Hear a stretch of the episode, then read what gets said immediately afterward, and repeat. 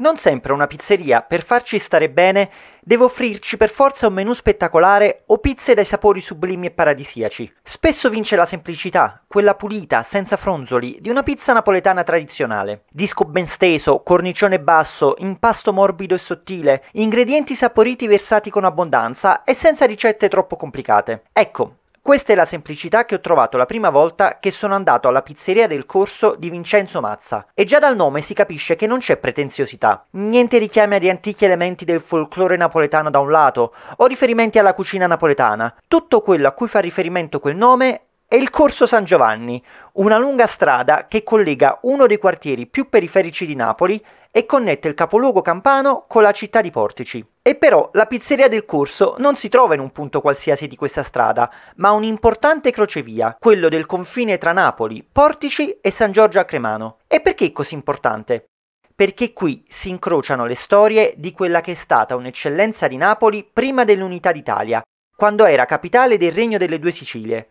La nascita della prima ferrovia della penisola italiana, la Napoli-Portici, nel 1839. E infatti imboccando il viale proprio alle spalle della pizzeria, troviamo un ingresso di quello che fu il vecchio stabilimento dove si fabbricarono le prime locomotive italiane e che oggi è uno dei musei ferroviari più importanti del mondo, il Museo Nazionale Ferroviario di Pietrarsa. Qui si può scoprire tutta la storia di come l'industria napoletana del tempo divenne un polo d'eccellenza, quando tutte le attenzioni del re Ferdinando II di Borbone si concentrarono sulla realizzazione di una rete ferroviaria che avrebbe dovuto attraversare tutto il sud, utilizzando treni prodotti in loco per non dipendere dalla tecnologia inglese. Peccato che questo progetto fu totalmente abbandonato con l'unità d'Italia nel 1861 e l'annessione del Regno delle Due Sicilie al Regno dei Savoia. Il nuovo governo spostò tutte le industrie a nord e a mano a mano tolse anche a Pietrarsa quel ruolo di pregio che aveva assunto, annullando la produzione, licenziando lavoratori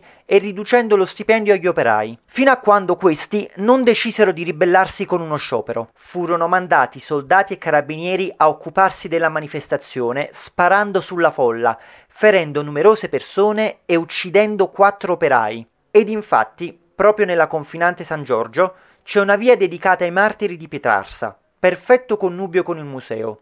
Un museo che racconta la storia ferroviaria di tutta l'Italia, prima e dopo l'unità. Nell'immenso padiglione sono infatti ospitati tutti i modelli di carrozze che hanno viaggiato in lungo e largo nella nostra penisola nel corso di quasi due secoli.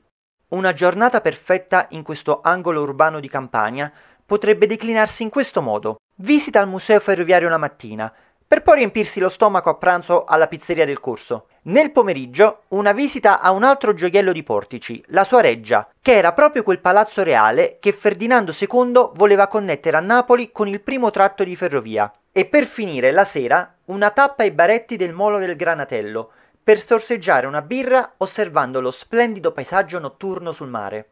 E che cosa volete di più?